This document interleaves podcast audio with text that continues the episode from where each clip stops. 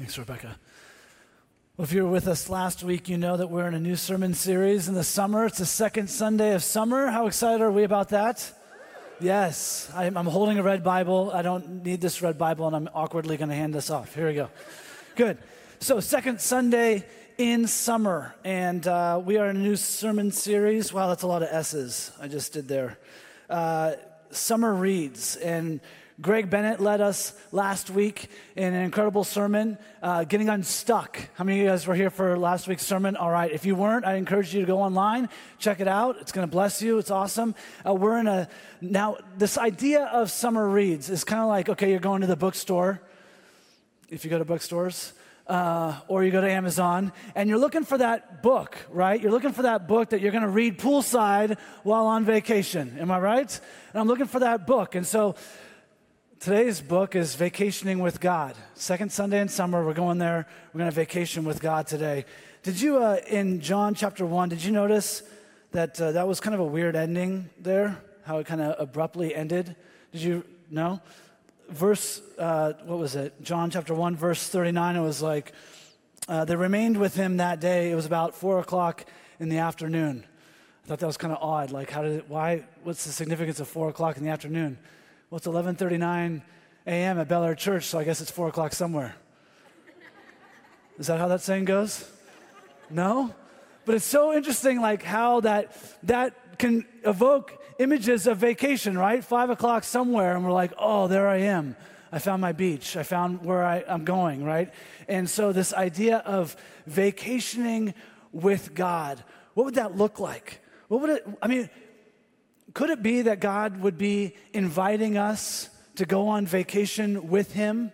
I'm not, I'm not talking about Margaritaville, but like, you know, maybe He's inviting us to travel with Him, to, to journey with Him, to go and rest and be with Him. I wonder what that would be like. And uh, recently I was talking with a friend and I asked, I was like, what, what enlivens you? What do you feel like God's calling you to? And this person starts describing you know, I, I feel enlivened when I'm in nature. I feel alive. The awe and wonder of, of, of the beauty of, of nature, just being surrounded in that, that's where I really feel like I come alive. I feel like there's something about the warmth of the sun. And just this, this idea of warm water. Like, I'm pretty sure that's not a calling, that's a vacation you're describing. Like, I don't know, but I mean, maybe, am I alone? Or any of you feeling called right now by God to go to Fiji? Like, yes? The Caribbean, maybe? Or at least Cabo? Like, who's with me? I feel like God's strongly calling me to Cabo right now. No, but we do. We, we're looking for this opportunity to escape. We're looking to get away. We want to rest.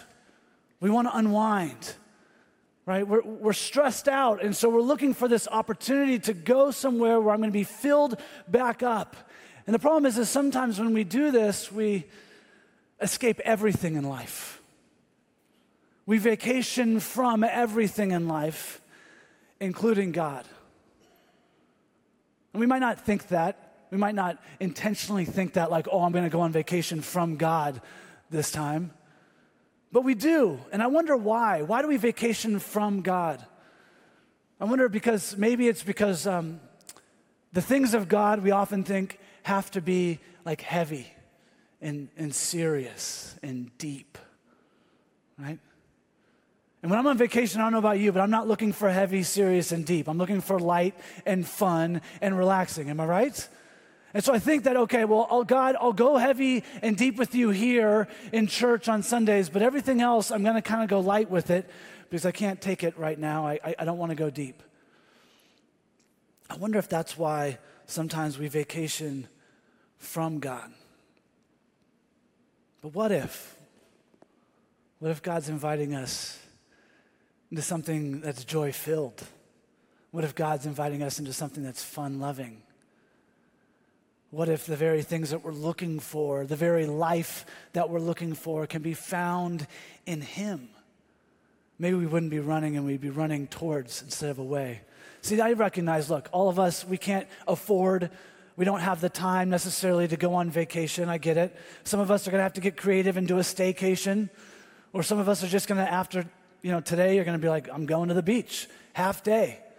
Whatever it is, I believe that when you're vacationing with God, you're going to find the joy, you're going to find the rest, you're going to find the renewal and the fun, you're going to find the very life that you're looking for. Sounds good, huh? Yeah, I want that. Let's go right now.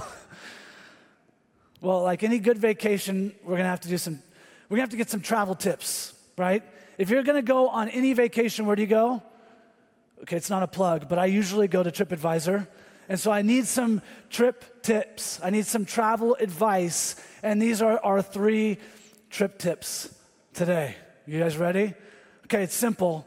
The first is you got to look, you got to pay attention. When you're on vacation, you want to pay attention to your surroundings. And when you're on vacation, you need to listen.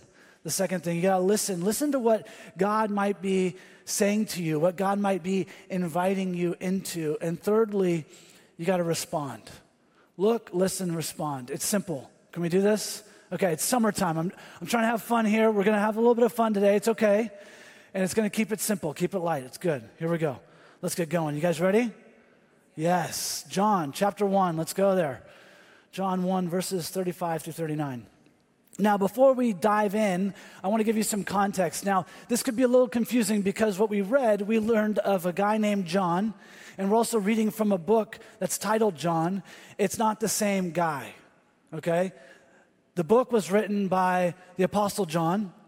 The guy that he's talking about is the uh, John the Baptist or the baptizer. If you're a Presbyterian, for whatever reason, it's like, no, he can't be Baptist. He's a, he's a baptizer. I know. anyway, John, this guy John the Baptist or baptizer, whatever, I'm not going to keep doing that. He, uh, he was a good speaker. He was a, he was a powerful preacher. I mean, this guy was bringing in huge crowds. He was, uh, he was kind of weird, okay? He was, a, he was a funky dresser. He wore like camel hair, and he had a really weird diet. I mean, kind of LA diet, right? Uh, no, not an LA. I don't know why I'm looking at my wife. Uh, LA diet, you know, he, he's eating locusts and honey, I guess. You know, it's, hey, no judgment there. And he's baptizing like crazy. He's just bringing people and baptizing them like crazy. Hence his name, John the Baptist, right? In fact, this guy, John, was the very person who baptized Jesus. He was the one. And on that day, John the Baptist saw the Holy Spirit descending upon Jesus in bodily form like a dove. Do you imagine? Do you imagine being that person that gets to baptize Jesus, right?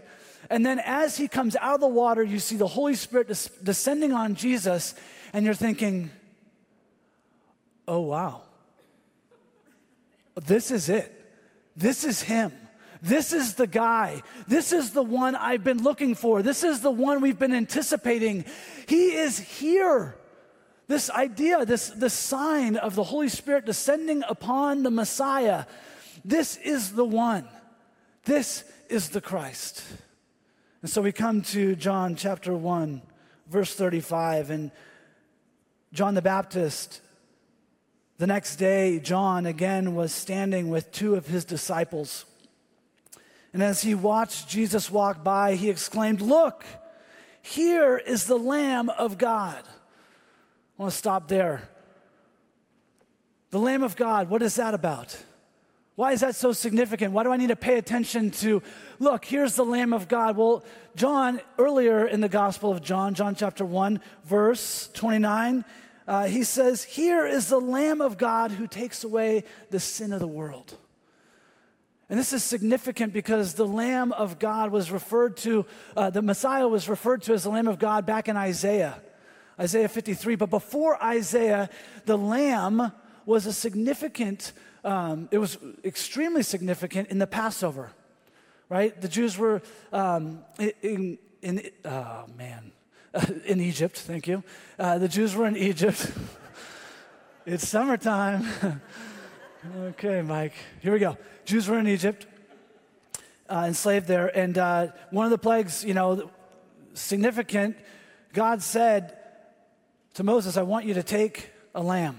And forgive me, vegetarians, but I want you to slaughter the lamb. I want you to slaughter the lamb, and I want you to take the blood of the lamb and cover the, the doorposts.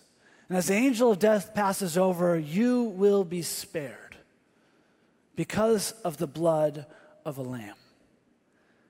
And it was that same imagery that was used for the Messiah. And it's that same imagery that John the Baptist says, Look, see, notice, pay attention. Behold, the Lamb of God is here. And the first travel tip if you're going to go on a vacation with God, if you're going to journey with Jesus, you need to look. You need to pay attention. And I want you to circle that word look in your Bible. Maybe you don't write in your Bibles. I'd encourage you at this, yes, I'd encourage you to underline, circle a couple times, look. It's a simple word and you would just skip right over it, but it's significant, it's important. It's a command that John is saying to his disciples I want you to pay attention to this. Don't miss it. God is here. God is here. He's on the scene. He's among us. Don't miss him. He's walking by.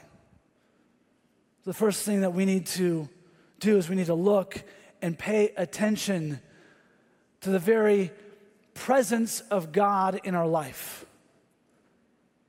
Not just while we're on vacation, but every day. Every day.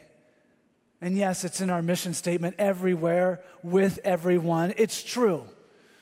Do we pay attention to God's activity in our life? Do we pay attention?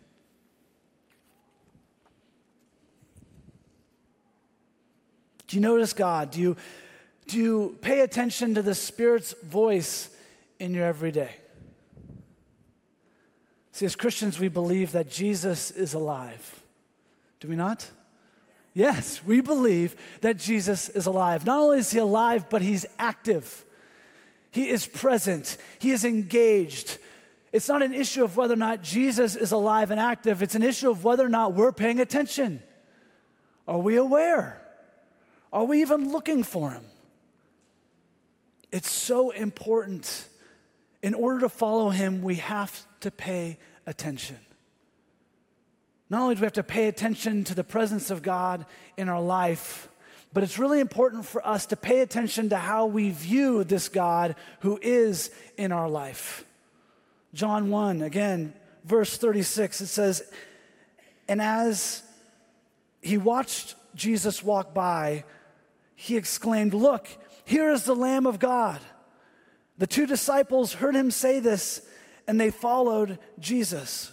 Verse 38 when Jesus turned and saw them following. I want to stop there. I want to do an exercise, something that you might not ever do when you read scripture, but it's really fun. So I want to invite you into it, okay? So we're going to do something with our imagination. God's given us our imagination. We're going to do something called an imaginative read. Okay? So I want you to picture yourself in the scene. I want you to imagine yourself as one of John's disciples.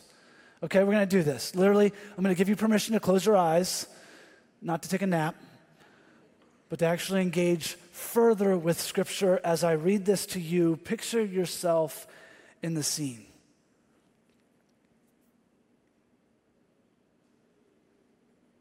And as John watched Jesus walk by, he exclaimed, Look, here is the Lamb of God, and you being one of two of the disciples, heard him say this, and you followed Jesus. And when Jesus turned and saw you following,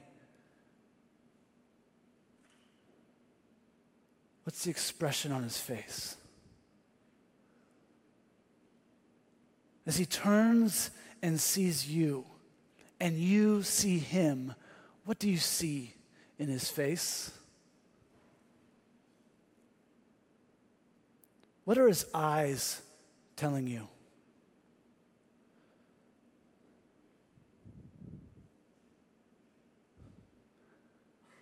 Okay, I want you to open your eyes and I want you to actually take a moment in your bulletin. There's a little bit of space. I want you to write down what you saw. What is it? What was the facial expression? What were the eyes of Jesus telling you? And I want you to be honest. You're not turning this in, no one's going to see this. Be honest with yourself and be honest with God. What is it that you saw? And it's okay if you didn't see anything because this is your first time doing an imaginative read, that's fine. But I'm curious what were his eyes telling you? What was the expression on his face?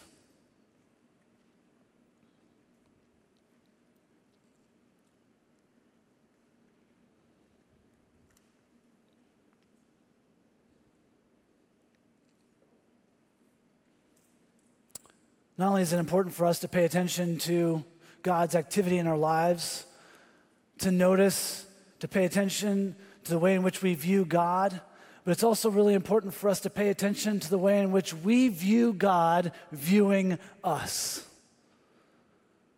How we view God viewing us. What do you think his opinion is of you? Is he annoyed? Is he critical? Is he disappointed? Is he frustrated? Is he always judging? Is this your opinion of how God views you? See, I, am a third child of four. I have two older brothers. They're older, and they're, one's five years older, and the other one's seven and a half years older. And I mean, my oldest brother was like idol, okay? Like he was cool. This guy, like, I would sit in the bathroom when I was a kid, and I would like really literally try to comb my hair the way he combs his hair. I would, like, when he played soccer, he would run like this.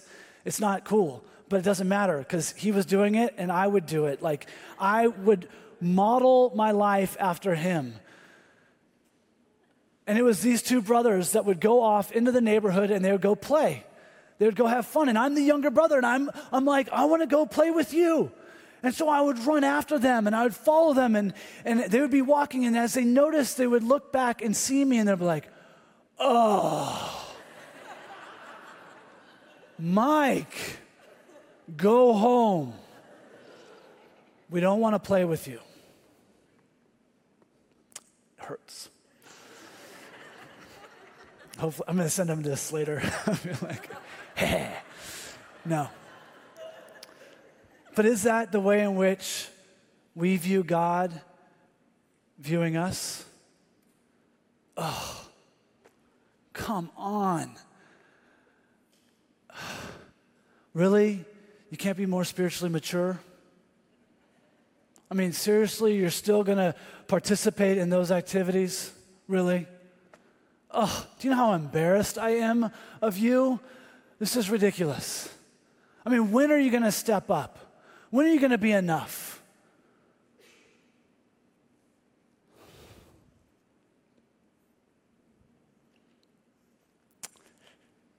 This is not his view of you. Mm. He doesn't see you this way. Those are lies. Those are not from Jesus, those are not from God. It might be from someone else.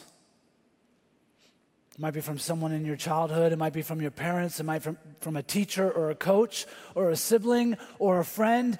But this is not from God. It's not Jesus.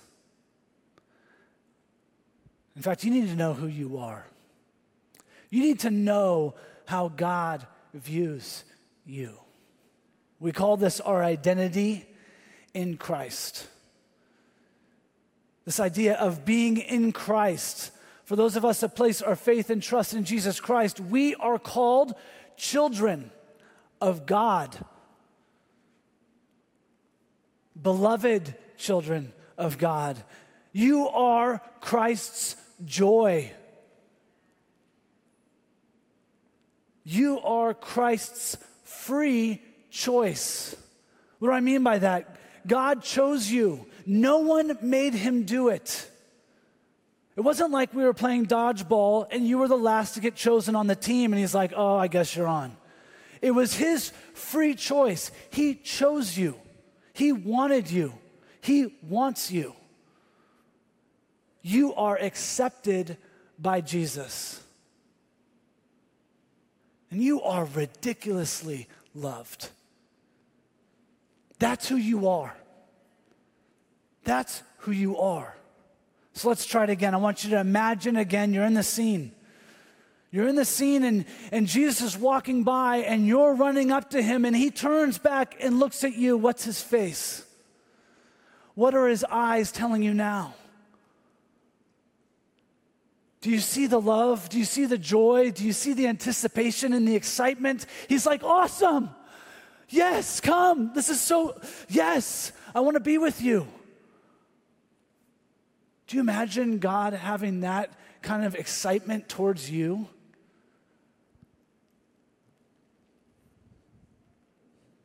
Why am I making such a big deal of this? Because I believe that the way in which you view God and the way in which you view God seeing you impacts whether or not you're going to move towards God or you're going to move away from God.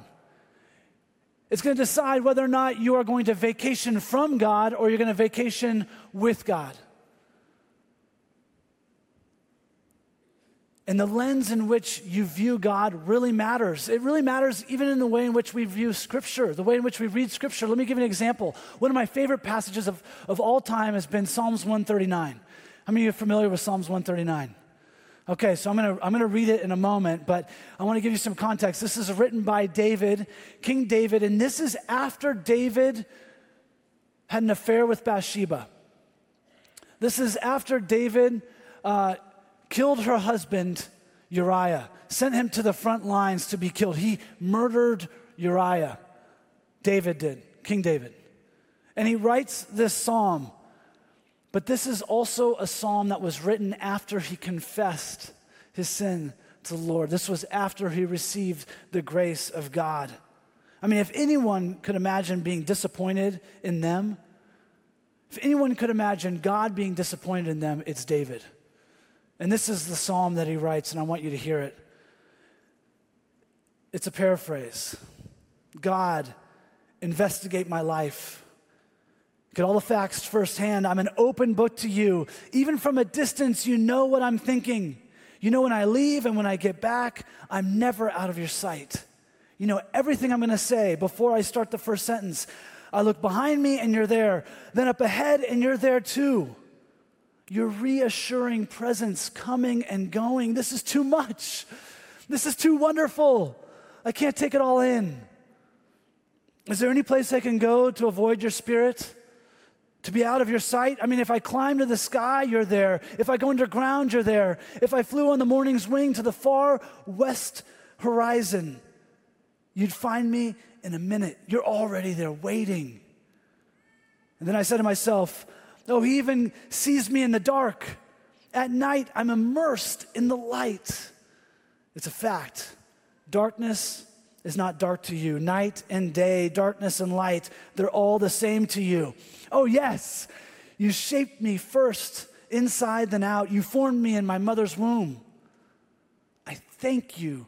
High God, you are breathtaking. Body and soul, I am marvelously made. I worship in adoration. What a creation. You know me inside and out. You know every bone in my body. You know exactly how I was made, bit by bit, and how I was sculpted from nothing into something. Like an open book, you watched me grow from conception to birth. All the stages of my life were spread out before you. The days of my life, all prepared before I'd even lived one day.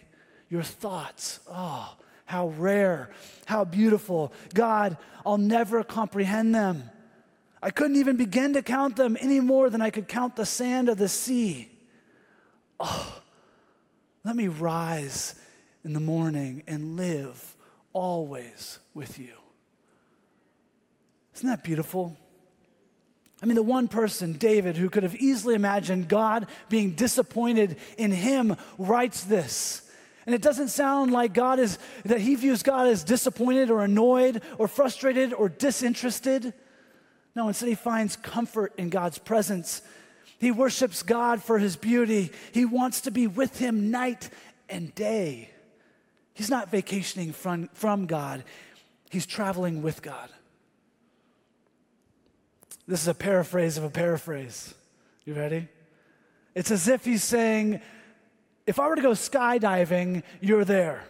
If I were to go spelunking, you're there. If I catch a flight to Fiji, to the farthest island possible, you'd find me in a minute. You're already there waiting for me. Isn't that incredible to think about? According to David, that's a good thing. See, God's presence is meant to be reassuring, not threatening. God's knowledge of us is meant to be celebrated and not feared. God's involvement in our life is meant to be welcomed and not avoided. See, God formed us in the womb, He knows us inside and out, and that's a good thing. God is there when we come and when we go. We cannot escape His presence, and that's a good thing. God won't lose us in the dark or overlook us in the light. He's concerned for us all the time, and that's a good thing. We are secure in God's presence and God's love. So, not only in the first travel tip do we need to be aware of God's presence in our life, not only do we have to be aware of the way in which we view God and the way in which God views us, but secondly, the second travel tip is that we need to listen because God is speaking to us. We need to listen and pay attention to what He's saying. Specifically, we need to listen for the question that Jesus is asking of us. See, when John's disciples come face to face with Jesus, the Messiah, the Son of God, the Lamb of God who takes away the sin of, the world, God in the flesh, and Jesus asks them, what are you looking for? That's the question. What are you looking for? And their response was, Rabbi, where are you staying? I want to go where you are. I want to be where you are. Where are you staying?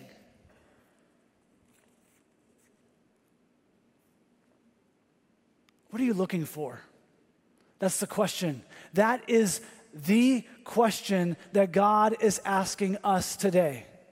Church, what are you looking for?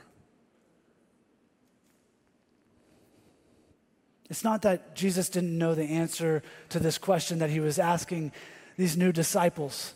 It was that it was a powerful thing to put voice to it.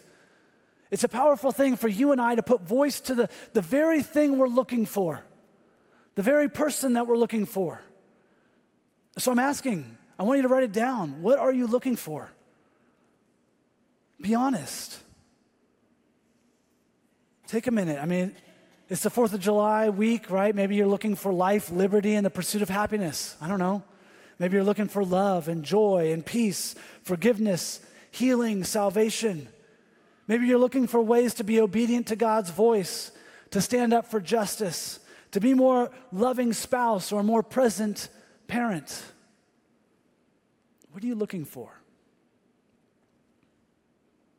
Maybe you're not looking for any of these. Maybe those are a little bit too heavy for summer. Maybe you're like me and you're looking to be more joy filled. Maybe you're like me and you're longing to be more fun loving. And a vacation with God sounds pretty darn good right about now, doesn't it? In fact, I, I wrote something down. What am I looking for? And, and for some, you know, we call this a rule of life, but I'm not, I don't the rule aspect really, I don't know, I pushed against it a little bit. So I was like, okay, it's a life giving rhythm, okay? What would be a life giving rhythm? And I want to read it to you. I wrote that I'm a joy filled, fun loving, adventurous, compassionate, faith filled, beloved child of God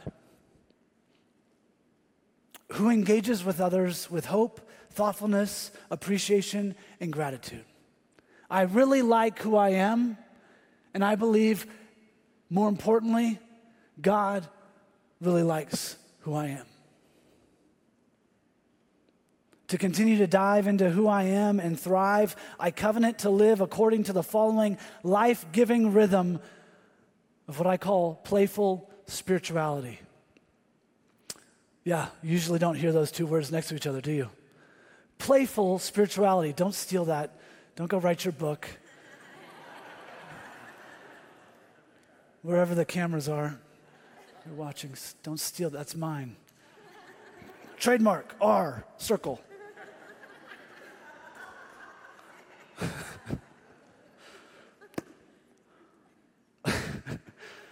Daily, I will pay attention, acknowledge, and share the grace I receive from God. Weekly, I will either, what I'm calling, I know there's a movie called Soul Surfer, but I want to soul surf. I don't just want to surf, I want to surf with Jesus. I want to pay attention to God's presence while I'm out in the water. I want to anticipate being with God before I even get there. I want to jog with Jesus. If you've never jogged with Jesus, you're missing out. It's incredible meditation. I'd encourage you to try it. But weekly, I'm going to do one of those two things. And monthly, I'm going to make a grace photo timeline. You can do that on your phone. I'd encourage you to check it out. You're looking for God's grace in your life and you're keeping record of it. I'm going to take photos. I'm just going to review it and say, Thank you, God. This is incredible. I want to pay attention. I want to listen. I want to listen to God's invitation. Mike, what are you looking for? Are you looking for joy? Are you looking for fun? I want to listen then for his invitation. Not just the question, but his invitation. You find it in verse 39. It's really simple. John 1, verse 39. Jesus said to them, Come and see. Come and see. It's, it's a simple invitation, and yet it's the same invitation that God is extending to you and I this morning. Come and see. Come and see what your marriage could look like if you followed me. Come and see what friendships could be like if you followed me. Come and see how I'll care for you in your pain as you follow me. Come and see what forgiveness is like. Come and see what healing really is like. Come and see what joy and what play could really be like. Come and see what a life fully alive could be like just by following me. Come and see.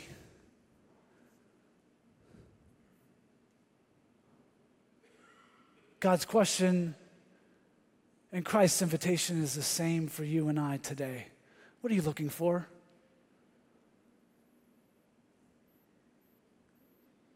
What's the invitation? Come and see. But the third travel tip not only do you have to pay attention to God's activity in your life, not only do you have to listen for the question, and you have to respond to the invitation. That's the third thing, responding to that invitation. You have to decide whether or not you're going to vacation from God or you're going to vacation with God. Are you going to live life with God or are you going to live? Did I do this for from? Sorry. Live life away from God or are you going to live life? Just want to make sure you guys are paying attention. you're going to live life with God. We no longer have to ask the question that the disciples asked, Where are you staying? Because Jesus wants to make his home in you. Jesus wants to make his home in me. You just have to simply respond with yes. I believe that you take away my sin. You see me with eyes of love and forgiveness. I am loved by you. So, Jesus, I want to go to work with you. I want to parent with you. I want to sweat in the gym with you. I want to rest with you. I want to sit poolside with you. I want to vacation with you. Take all of me, all of life. I want to live with you. That's how we respond. I started the sermon with John 139, how it end, just kind of ended weird, but I'm going to go back there. John 139, scripture says it was about four o'clock in the afternoon when John's disciples said yes to following Jesus. And yes, it's four o'clock somewhere. Now is the time. Now is the time. We don't wait till four o'clock in the afternoon. We respond now to following Jesus. And you know what? Jesus is saying yes to you. Are you aware of that? Jesus says, I have come not as a thief, not as one who kills your joy or robs you of your peace or destroys your life. No, I have come to give you life. Do you believe this, church? Yes. Do you believe that Jesus will lead you to the rest and the renewal, the love and the joy, the very life in which you are longing for, the life that you are looking for? This is found in Jesus Christ. Do you believe this, church?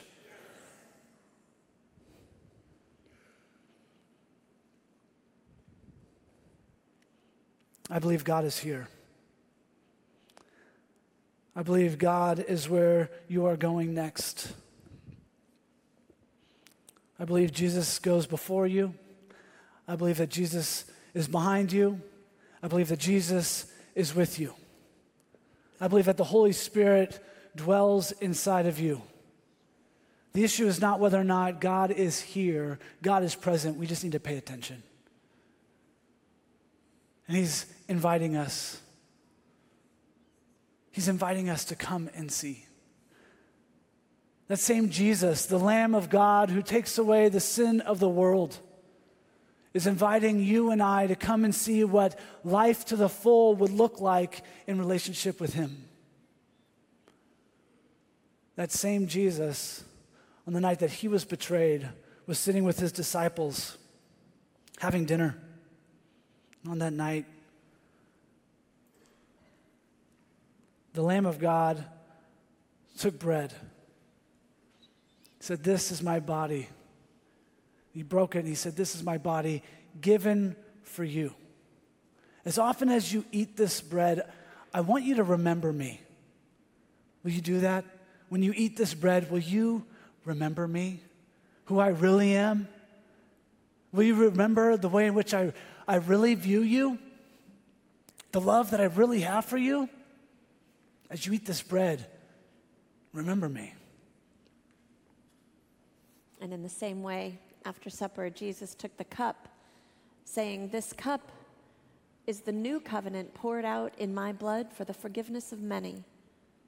Drink this in remembrance of me. For as often as you eat this bread and you drink this cup, you proclaim the Lord's death until he comes. Let's pray. God, we thank you that you prepare a table before us in the presence of our enemies. That you say now's a good time to sit down and kick it and just enjoy a little bread, a little juice. Let's just relax and be with each other. That's this table, God. That no matter what is going on in our life, no matter the battles, no matter, matter the discouragement, the isolation, no matter all of the things that the enemy wants to break us and bend us and keep us down, that you say, hey, why don't we get together for a meal? How about we spend some time together?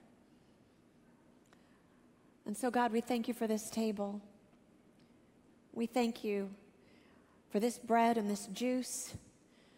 In the power of the Holy Spirit, we ask that you would set these elements aside now, that they would cease to be common elements and they would become more, not different, but sacred. Things that when we put them in your hands, they do miraculous things in us. And God, we ask that you would put our lives in your hands, that we would also be set apart. Help us remember saying yes to you. And if there's any here who have not yet seen Jesus looking at you, see him now. Come now. This is your table. We pray this in Jesus' name. Amen.